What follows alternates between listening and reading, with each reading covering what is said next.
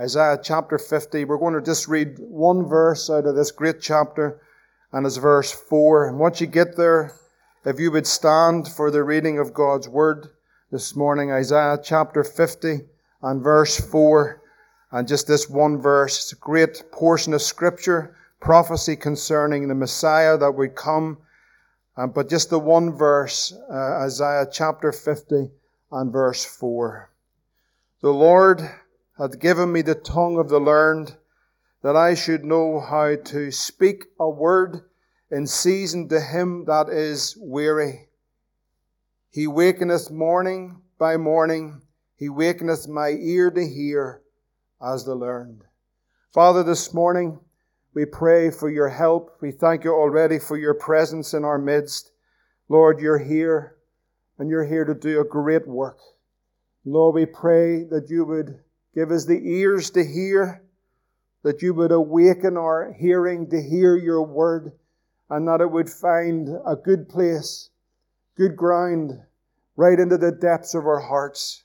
Lord, would you speak this morning? Lord, your voice. Let every other voice be silent. Let every other thought be cast down. But Lord, we pray that your voice would be heard in the ears of your people. We ask it all in Jesus' name. Amen. You may take your seats this morning. that I should know how to speak a word in season to him that is weary. I want to speak this morning on when the weary run. When the weary run. This is a word in scripture here directly from the Lord a word from the learned, but not learned in the sense of what we would understand learned as far as intellectual, is concerning the Lord Jesus Christ because he knows all things. But it is a word from him who can identify with us in our troubles, our trials, and in our weaknesses. And it's a word that comes in particular, if you note what he said, it's a word, it's a word, it's a word in season. It's a word that's right. It came, it comes at the very right time is designed, ordained, and perfected by God Himself that He would speak a word into someone's heart this morning, into their soul and into their spirit. And it is a word for those that are weary. That is the word God would speak to those that are weary this morning. Webster, uh, in his uh, definition of weariness, said exhausted in strength or endurance or vigor or in freshness when, when you become weary or tired, uh, not just in the physical sense because we're dealing with a spiritual matter first of all, but it can affect our physical being. But when we become weary, that there is a word that God would wish to speak into your heart and into your soul and into your spirit. And it is the word that is mixed with faith that God will do a work in our hearts this morning that even the weary by the end of this service will be able to run. Now you may not feel like running on the way in this morning, and you may not felt like running throughout the week, but in a spiritual sense, by the end of this service, even the weary, even the weary are able to run. You know, we have to discern in the Bible, in Scripture, uh, there are different types and there are different reasons why weariness comes. It's not just a broad brush that covers everything, but some, and I just want to go through a few this morning before we get to the main, but some can be weary in the battle, in the battle, in the walk, in, in that battle for life. If you turn over in the second Samuel chapter 23, I want you to follow some of these.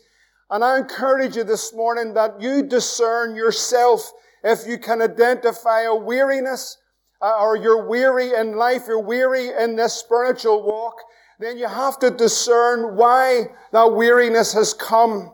And here there is the weariness in the battle. In 2 Samuel 23 verse 9, it says concerning David's mighty men, and after him was Eleazar the son of Dodo the Ahohite, one of the three mighty men with David when they defied the Philistines that were gathered together to battle and the men of Israel were gone away.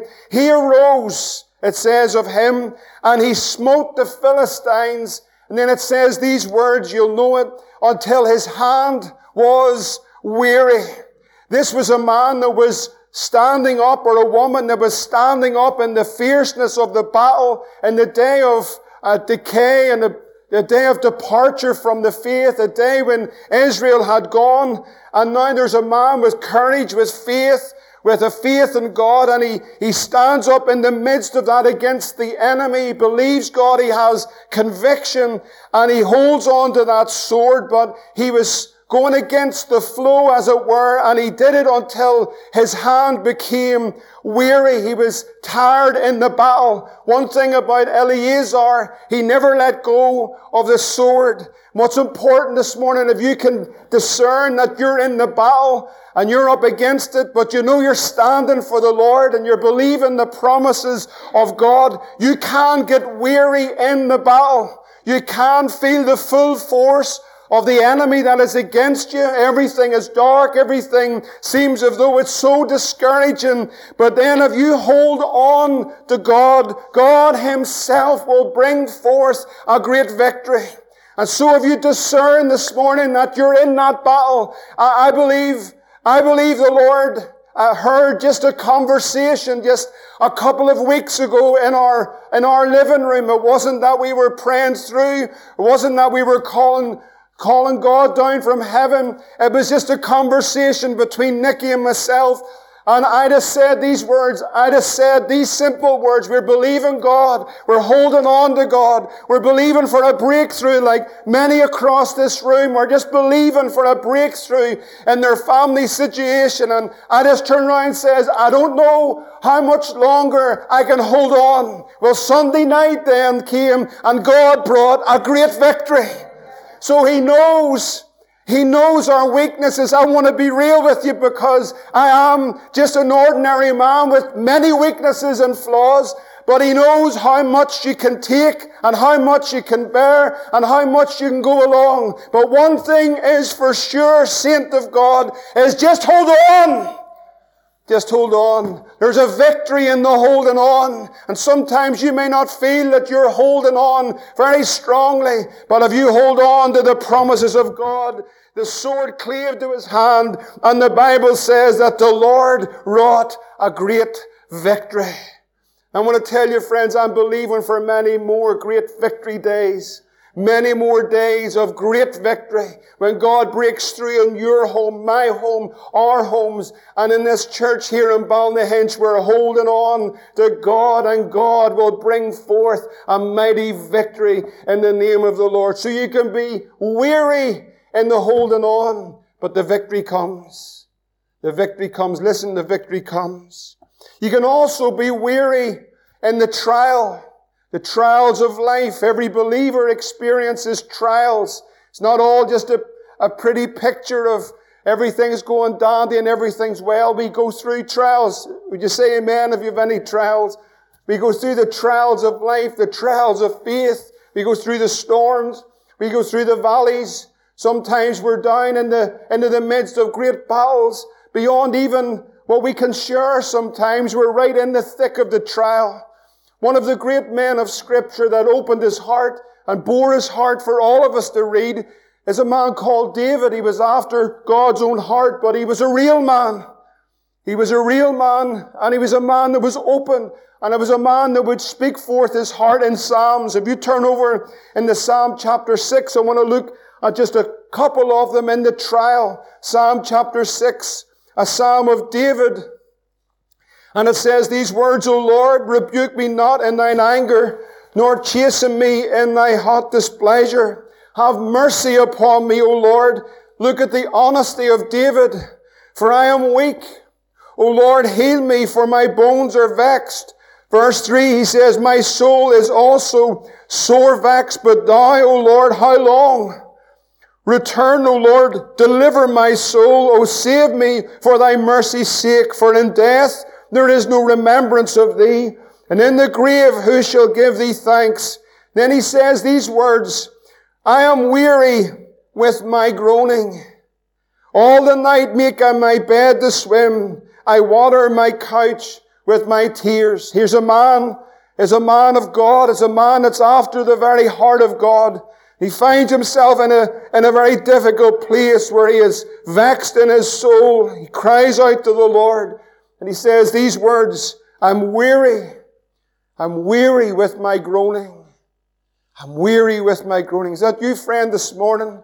Someone here, you're weary with the groan of the trial, the long, deep, and the dark trial that you're in, and there's a, a groaning in your spirit. There's tears in the night hour. There's a time, there's a period where you're pouring out your heart to the Lord. You come to church and you try to just go through, as it were, the best that you can, and on the outward everything maybe seems fine, but very few people know the reality of the depths of where you really are, and there is a, there is a groaning there is a groaning in your spirit. There's a tears that is being wept. If you turn over into Psalm chapter 69, I just want to uh, just bring out a couple of things here with the weariness in the trial. Another Psalm of David, Psalm 69. He says these words, a Psalm of David, save me, O God.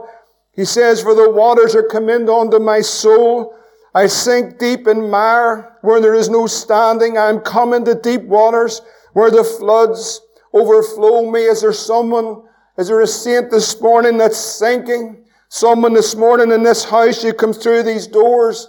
Nobody really knows the circumstances that you've left behind, but you've come into this place this morning and you're in deep waters. Seems as though you're sinking in the circumstances and in the trials of life. Just like David here, he says in verse 3, I'm weary. I'm weary of my crying. I've wept unto the Lord. I, my groans go up before the Lord. My throat is dried. Mine eyes fail while I wait on my God.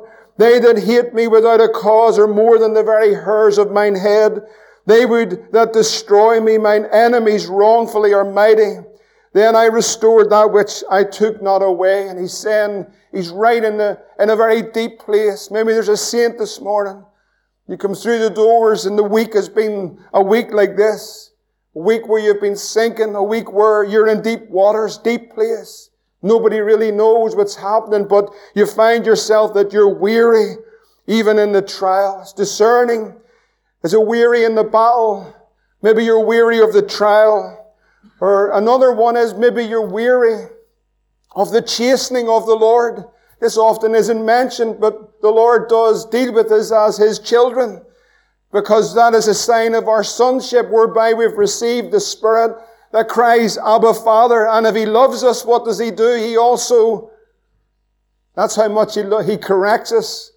Because how many people know we need corrected? If we're true sons, then we need correction if we, are, if we truly belong to Him. In Proverbs chapter 3, if you turn over to it, Proverbs 3 and verse 9, it says these words, to honor Proverbs 3 and 9, to honor the Lord with thy substance, with the first fruits of all thine increase. So shall thy barns be filled with plenty, and thy presses shall burst out with new wine. My son, my son, despise not the chastening of the Lord, neither be weary of his correction. God deals with us. If we're truly the sons of God, if we're truly those that have been born and have the Spirit of Christ within us, He's going to deal with us as sons and daughters. He's going to bring correction to our lives. He wants us to be conformed. We all have one purpose. We're all being conformed to that same image. That is the image of His dear Son. That's the purpose of God, that we're like Him. And so there's a correction that comes in our lives. Then there's another weariness that I want to speak about this morning. It's often when we come to a time or a period where we're weary or weak in the walk, and it is this time that we're going to experience and meet opposition. We meet the enemy. We meet an enemy of our soul. In Deuteronomy chapter 25, if you turn over to it, we see this in the weakness and the weariness that this is the time if you're going through this, be very careful. And if you're not going through it, it might be good for you to take note because you might need it just in a few weeks' time. It was when the Lord had fasted for 40 days and 40 nights. It was when in his humanity, it was then that the devil came to him in the wilderness. And in your weakness, in your humanity and your flesh. It is in our weakness that often we are going to meet this enemy. In Deuteronomy 25 verse 17, the Lord speaks these words. Remember what Amalek did unto thee by the way. When ye were come forth out of Egypt, how he met thee by the way, he smote the hindmost of thee, even all that were feeble behind thee. When thou wast faint and weary, this was the opportunity that the enemy sought, that he would come and that he would smite the children of Israel. Just when they were delivered out of Egypt, God brought them forth with his mighty hand. And just at the back, the hindmost part of Israel were those that were the weak, those that were feeble. And it was those that this particular group of people under Amalek, they would come in order that they would strike or smite the hindmost part of Israel. In verse 19 it says, Therefore it shall be when the Lord thy God hath given thee rest from all thine enemies round about, in the land which the Lord thy God giveth thee for an inheritance to possess it, that thou shalt blot out the remembrance of Amalek from under heaven, and thou shalt not forget it. It's when, and it may not be everyone this morning, it might only be a few that this word is for, but it's when you're weakened when you become vulnerable in that walk with the Lord, when you become weary in the walk, it might be because of circumstances, trials, difficulties. One of the main areas of weakness or weariness is not so much in the physical, but it's to be weary in your mind. That's an exhausting thing. It has an effect on your body. But when the enemy is working against the mind of the believer, it brings forth a weariness in your mind. I want to tell you, saints, I want you to listen carefully. And every time that a saint of God is vulnerable or weak or becomes weary, you're going to meet Amalek along this path. You're always going to meet him. I would say that every saint has met him in some form or another, but I'm just putting a name to what he is. You're going to meet Amalek right head on when you come to that time of being vulnerable or weak or weary. There's a few things that I want to mention about Amalek. First of all, he's a dweller in the valley. Has anyone ever had a valley experience? Just one or two. The valley is the low point.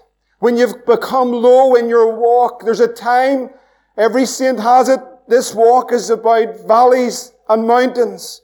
It's about times when you go through experiences where it might be a little bit drier than others. It's not that you're in sin, but it just goes through different periods and seasons in your life. But when you get into the low point of the valley, you're always going to meet Amalek. That's where Amalek, by the definition of his name, that's where Amalek, that's where he dwells. It's nearly as though he's waiting on you coming. He always likes the low point. He's waiting till you get down into the low point, and then it's at this point that Amalek is going to confront you. Amalek also was a descendant of Esau.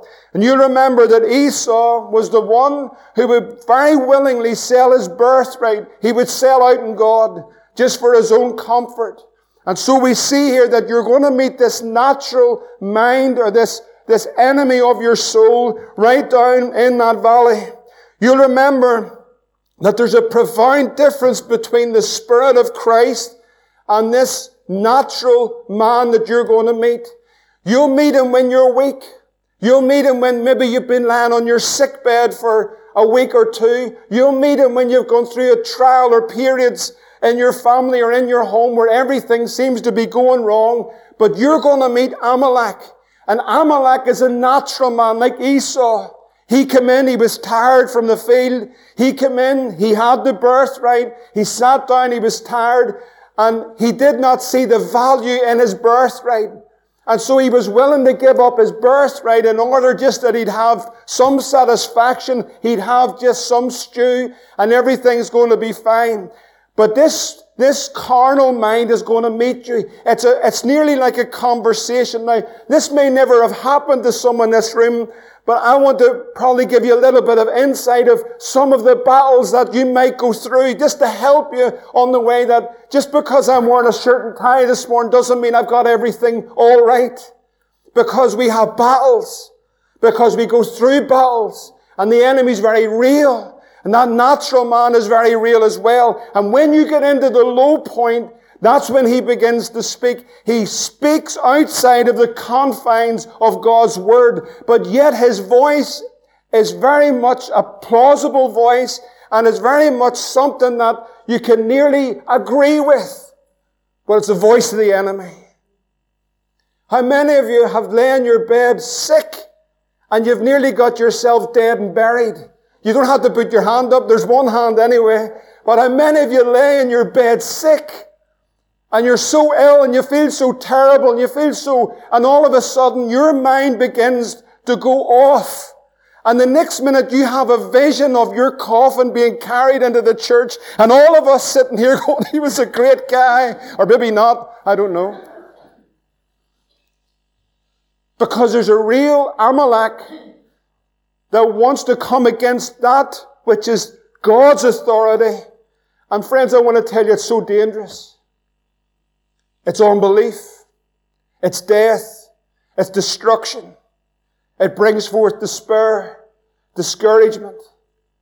And all of a sudden, you've got the music on, it's Abide With Me, the brass band, and all the music's right, and everything's going, and you're gone. And I want to tell you something, you're going to meet Amalek.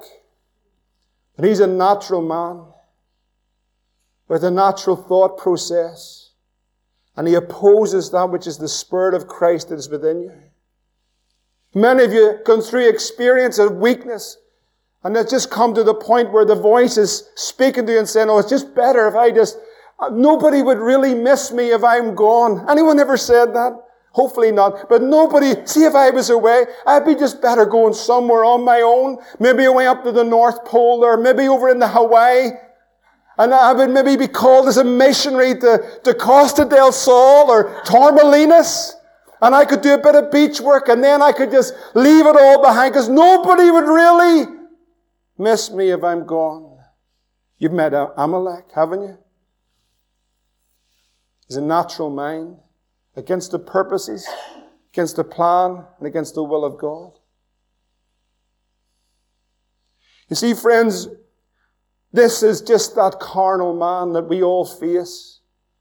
Every single one of us that's saved in this, in this room this morning, there, there are two natures. We are partakers of a divine nature through that new birth. But then you have, you have an old man, and that old nature is Amalek. It's all the same and is all. That nature opposes that which is the spiritual. You know, we often quote that verse, and we nearly sometimes quote it like a magic potion, but it's not. The Bible says there is therefore now no condemnation to them which are in Christ Jesus. But then there's a responsibility. Who walk not after the flesh, but after the Spirit. There's a walk in the Spirit that's life and victory, no condemnation. There is a life that we must live in the power of the Holy Ghost. But if we walk in the flesh, we're going to fall into the Amalek mode. The Bible goes on to say in Romans 8, For they that are after the flesh, they mind the things of the flesh. For they that are after the Spirit, the things of the Spirit. For to be carnally minded is death, but to be spiritually minded is life and it is peace. And what God wants us as a people this morning, even though we might be weary in body and weary in our minds, but know this this morning, that God has a purpose and a plan, and God is working a work amongst us, and God is going to move mightily in these days. We must get out of the framework or the mindset of Amalek to see what God has for us as a people. We got a little bit of heaven that touched earth a couple of weeks ago, but God was just saying, here's a taste of what I have. How many people want so much more? Oh, I want more. More of His presence, more when heaven touches the earth, more when God takes the field, more when the supernatural take over. But it's going to take a walk in the Spirit, and there's a fight. In Exodus chapter 17, if you turn over to it, we see here that Amalek is going to fight against Israel. Now, I, I believe that our real battle, a battle that we have is not against the flesh and blood. We, we know it's against spiritual forces, principalities and powers. We know we're engaged in a warfare. But I personally, brothers and sisters, would like to say to you that the greatest battle that I have is what I look at in the mirror. That's me. The greatest battle that I have is not the devil. The greatest battle I have is this old nature. Wanting to live the way he wants to live and do what he wants to do and talk the way he wants to talk. And that is the greatest hindrance. It is not the devil that's hindering the work of God. It's that old nature. If God could put in our hearts and give us a vision this morning of everything that He's accomplished and anoint our eyes with thyself and open our ears to His Word and speak it into our hearts and every believer in this room was all filled with the Holy Ghost, I'm going to tell you something, friends. It's the devil who should be afraid, not the church. And so God wants to open our understanding to understand what He has done and to show us this great victory. In, in Exodus 17 and verse 8, it says, Then came Amalek and fought with Israel in Rephidim. And remember, Amalek is a dweller in the valley. Rephidim was a desert place. Maybe a believer here. You're in the low place, but it's a desert place. You could say it's been dry. It's just been dry for a number of weeks, maybe dry for a number of months. It might even have been dry for a number of years you've gone through a dry spell. Well, you're going to fight against Amalek. Amalek's going to wrestle with you. Amalek is that nature, that old nature, that flesh. In Galatians 5, if you turn right over to it just to show you, in Galatians 5 and 16, it says, Then say, then I say then, walk in the Spirit, you shall not fulfill the lust of the flesh. I honestly want to tell you, I wish I had got this at the beginning when I got saved. I wish I had understood this way at the start. I wish I had a, I had a, got a grip of this here. I'd have saved myself an awful lot of heartache, an awful lot of pain, and an awful lot of failure and sin. To understand what it is to walk in the Spirit, to live a life in the power of the Holy Ghost, to walk in the power of the Spirit. Brothers and sisters, we can walk in the power of the Holy Ghost. We don't have to live a defeated, unbelieving, sin-filled life, defeated by sin and the enemy. We can walk in the power of the Holy Ghost. There is a river that's in us. The Bible says out of our innermost being shall flow what? Rivers of living water. There's victory over sin.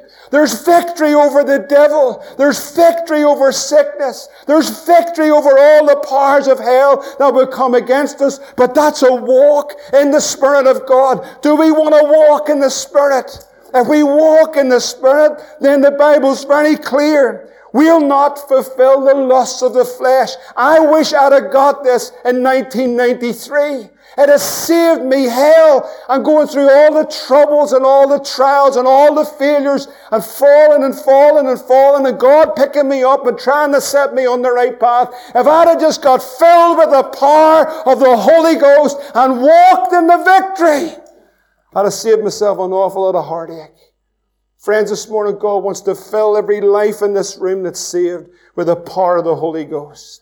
We need to live this life in the days especially in which we're living.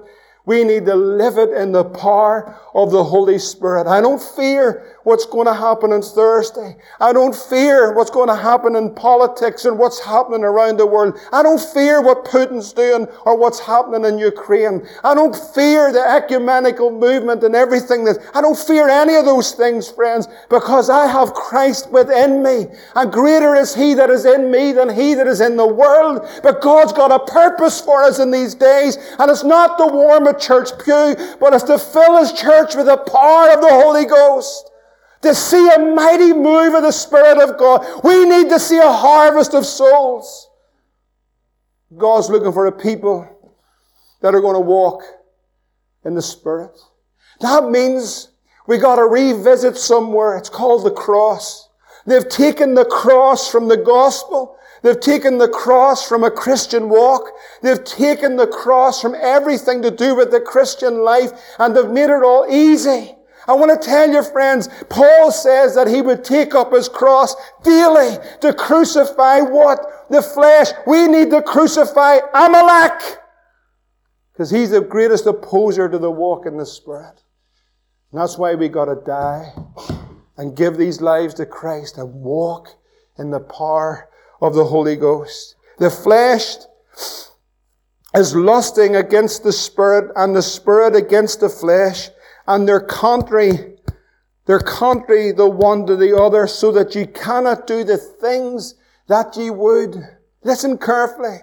How many really in our hearts, I believe this of everyone that's here that's saved, really in the depths of our hearts, we really want to live for God. We really want to in these last days, these last moments of time before Christ bursts through the clouds to take this church, His church across this world to meet Him in the air. But friends, I want to tell you something. We really want to see God move in these days. We really want to see a move of the Spirit of God. You're desiring to live for God. You want to live. Listen, young people this morning, I want to tell you from my failures, not from my, from getting it all right. I want to tell you, tell you from my own failures. If at that beginning that I had a really got a hold of God and He really got a hold of me and I put this old man down and crucified that flesh and let God get a hold of me and fill me and baptize me with the Holy Ghost, I want to tell you something, friend. That's the only life to live. And it saves us. Young people are saying, I'm not sure, I don't know. Or maybe I tried to serve God, but it failed. It didn't really work out. I'm going to tell you something. I tell you what you come up against. You came up against Amalek. Because he's going to oppose, he's going to oppose the Spirit of God. And there's an answer for Amalek. Praise the Lord, it's the cross. It's the cross. And so these are contrary one to another that you cannot do the things that you would. Here's the battle this morning, the real battle in this room. The battle is between the natural and the spiritual. That's the real battle. But there's always a victory in the valley. There's always a victory. In Exodus 17 and verse 11, and many of you will know these verses very well, it tells us that Moses went up to the hill and Moses sat down, and there as he sat, Aaron and Hur, his arms became heavy or tired. But Moses and Aaron, they lifted up his arms, and the Bible tells us in verse 11 that when Moses held up his hand, that Israel prevailed. And when he let down his hand, Amalek prevailed. And you can see Joshua down in this valley. He's fighting up against Amalek. But every time he looked up, and he could see Moses sitting on top of that hill with his hands raised. He knew that he had the victory. He knew that he could pursue, that he could win this battle. I want to tell you friends this morning, there's one greater than Moses that sat down on a hill called Mount, Mount Zion, and his name's Jesus this morning. And doesn't need any man or woman to hold up his arms. Thank God this morning when he sat down, he's defeated all the powers of hell and darkness, and everything is under his feet this morning. But if you would just look up from the valley, you're going to see a man called Jesus. What a victor he is this morning, and for every battle that we face, we are going to see that victory through the Lord Jesus Christ. If you turn over to Psalm chapter 121, Psalm 121, for those in that valley this morning, listen carefully to these words. Psalm 121, this great ascension Psalms, Psalm 121 says, I will lift up mine eyes unto the hills, from whence cometh my help. My help cometh from the Lord, which made the heaven and earth. He will not suffer my foot to be moved. He that keepeth thee will not slumber. Behold, he that keepeth Israel shall neither slumber nor sleep. The Lord is thy keeper. The Lord is thy shade upon thy right hand. The sun shall not smite thee by day, nor the moon by night. The Lord shall preserve thee from all evil. He shall preserve thy soul. The Lord shall preserve thy going out and thy coming in from this time forth and even forevermore. Listen, saints, this morning, we need to lift up our eyes onto the hills for whence cometh our help. There's help this morning, and it comes from the Lord. You see, we need to see that He is seated this morning in glory. We need to see that He is sat down on the right hand of the majesty on high. We need to see that He's far above all our circumstances. He's far above the Antichrist. He's far above the nations. He's far above the kingdoms of men. That Christ has seated, is seated this morning above all our circumstances in our lives. You see, in the midst of that, in that valley, Moses raised up an altar.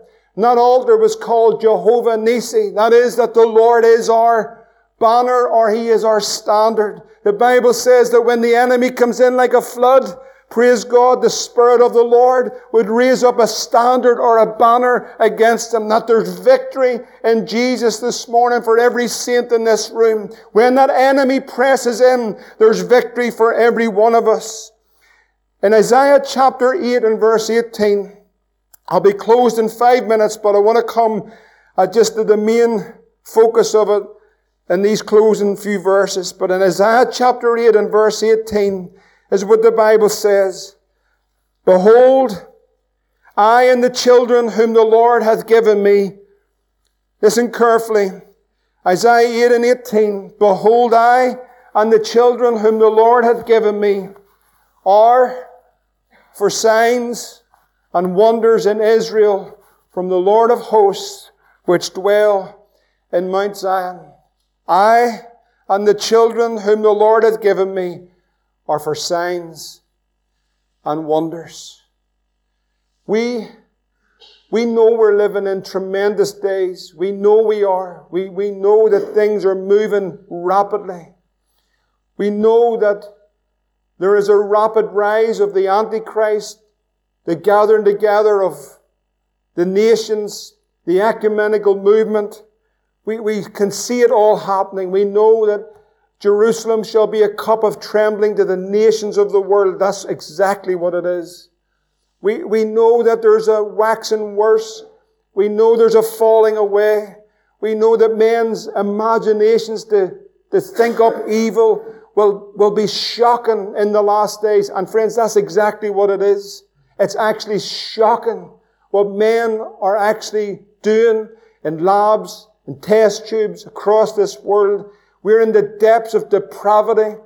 We see the laws have been changed, have made void His law. We see the abortion, everything that's been sweeping in across these. We know what's happening.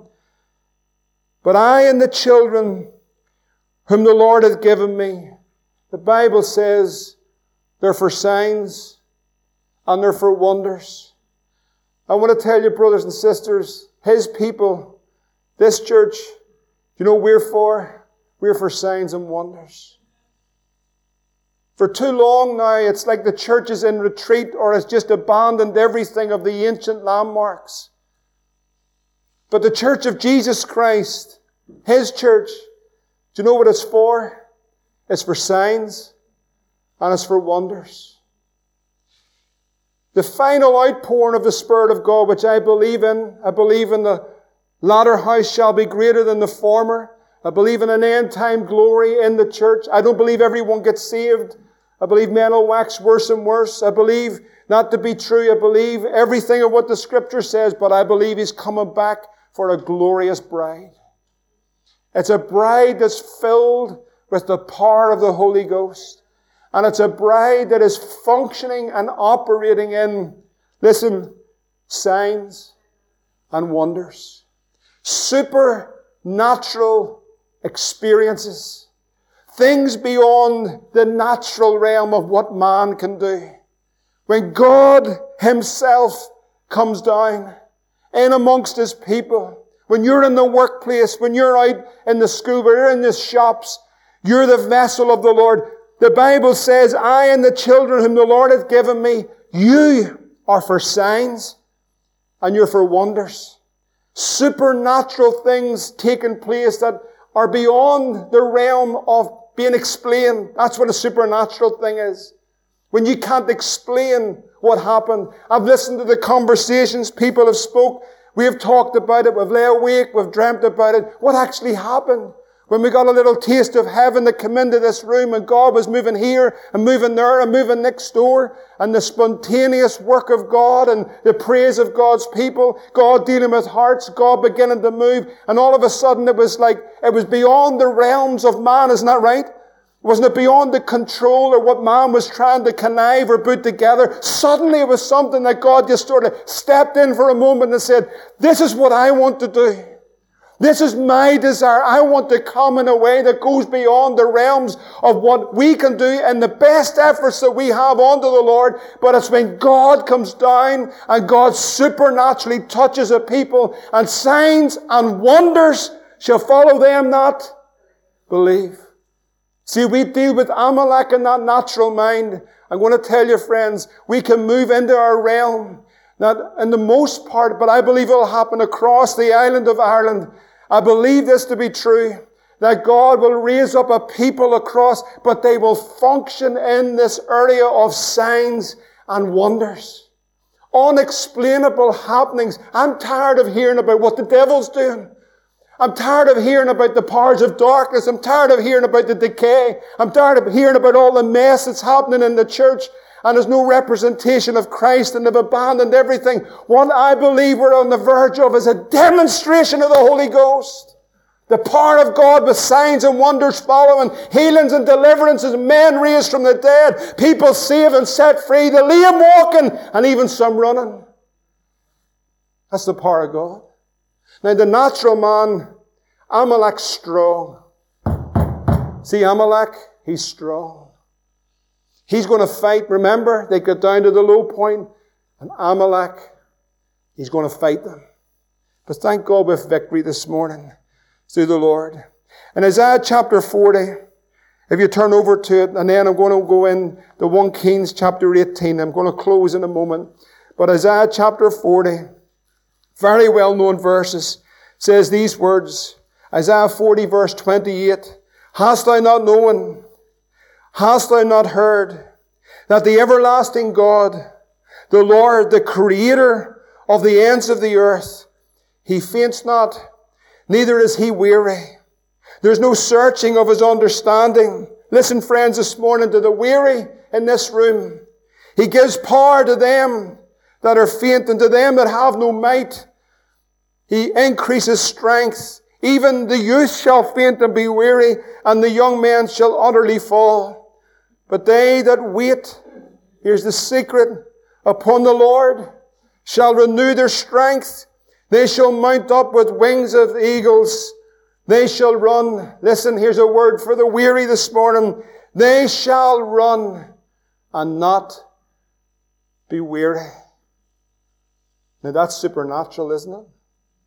That's a supernatural work and touch of God when the weary run and they shall walk and not faint. Listen, listen carefully this morning. The power to them that faint. Those that have no strength. Those that the, the, the strength has gone out of their body. The Bible says that if they wait on the Lord, they're going to renew that strength. They shall mount up with wings as eagles. They shall run and not be weary. When the weary run. Listen carefully. This is beyond the natural realm. This is not something that I can do or you can do. If I tried to run this morning, there'd be an almighty clatter right in the middle of this floor, but I still might try it. But the weary run. The church runs when the power of God comes upon her. You know that story of Elijah in Mount Carmel, that great restoration of Israel. And he gets up to the top of Carmel, he puts his head between his knees, and he said to the servant, Go up and look at the sea. And he went up and he looked, and there was nothing. He says, Go up again seven times. And it came to pass in the seventh time that there was a cloud the size of a man's hand. The old servant's looking and he says, I see that cloud. Just a cloud the size of a man's hand. I want to tell you, friends, and I know Brian often prays it, but I believe it to be true. I believe we can see the cloud. It's small, but we can see the cloud the size of a man's hand. Can you see it? Can you believe it? There's something of God in it all that is just like a little, but there's so much more to come. The Bible tells us that he said to Ahab, prepare their chariot, get thee down, don't let the rain stop thee. And it came to pass in the meanwhile that the heaven was black with clouds and with wind, is what the Bible says, and there was a great rain. The rain speaks of the Holy Ghost, a great outpouring in the last days of the power of the Holy Ghost. Do you know what happened? It's one of the most wonderful things in Scripture. Elijah, Elijah, this prophet of the Lord, he says to Ahab, get your chariot ready. Get to Jezreel. Jezreel was 16 miles away. Listen to this here. This is when the weary run. This is when it's supernatural. And Elijah, in the midst of that rain coming down, he girded up his loins and he runs 16 miles and he beat a man. He beat a man on a horse with a chariot. It was a supernatural power of God. You see, in these last days, friends, I want to tell you, the church of Jesus Christ, His church, the real church, is going to outrun its enemy. God is going to strengthen it, pour in His Spirit. It won't be weary. I'm not, I'm not crawling through the pearly gates, friends. God's bringing home a bride that's victorious and glorious and full of the Holy Ghost. The Bible says, O God, when thou wentest forth before thy people, when thou did march through the wilderness, the earth shook, the heavens dropped at the presence of the Lord. Sinai itself was moved at the presence of the Lord, the Lord God of Israel. Thou, O God, did send plentiful rain, whereby thou didst confirm thine inheritance when it was weary. Not when it was great, when it was weary. How did he do it? He sent the rain. God, send the rain. Send the showers in this place today. Confirm it. Confirm it. Confirm it with the Holy Ghost. Confirm it with the Holy Ghost. Let's pray together this morning.